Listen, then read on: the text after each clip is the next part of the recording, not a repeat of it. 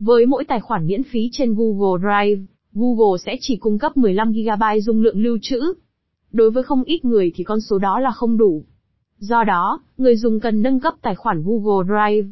Việc này không chỉ tăng dung lượng lưu trữ, mà còn mang về những lợi ích và tính năng mới hơn cho người dùng. Hãy cùng Shopji tìm hiểu cụ thể hơn nhé.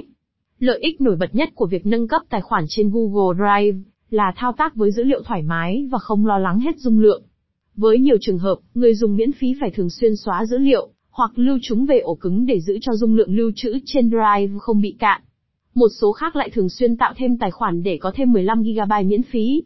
Hai việc này đều mất nhiều thời gian và công sức còn dễ gặp sai sót, và lỗi trong thao tác và truy xuất dữ liệu. Về tính năng sau khi nâng cấp, khi sử dụng tài khoản nâng cấp, người dùng sẽ được tăng dung lượng lưu trữ. Lượng gigabyte tăng lên tương ứng với số tiền người dùng bỏ ra. Ngoài ra, khi nâng cấp, người dùng sẽ được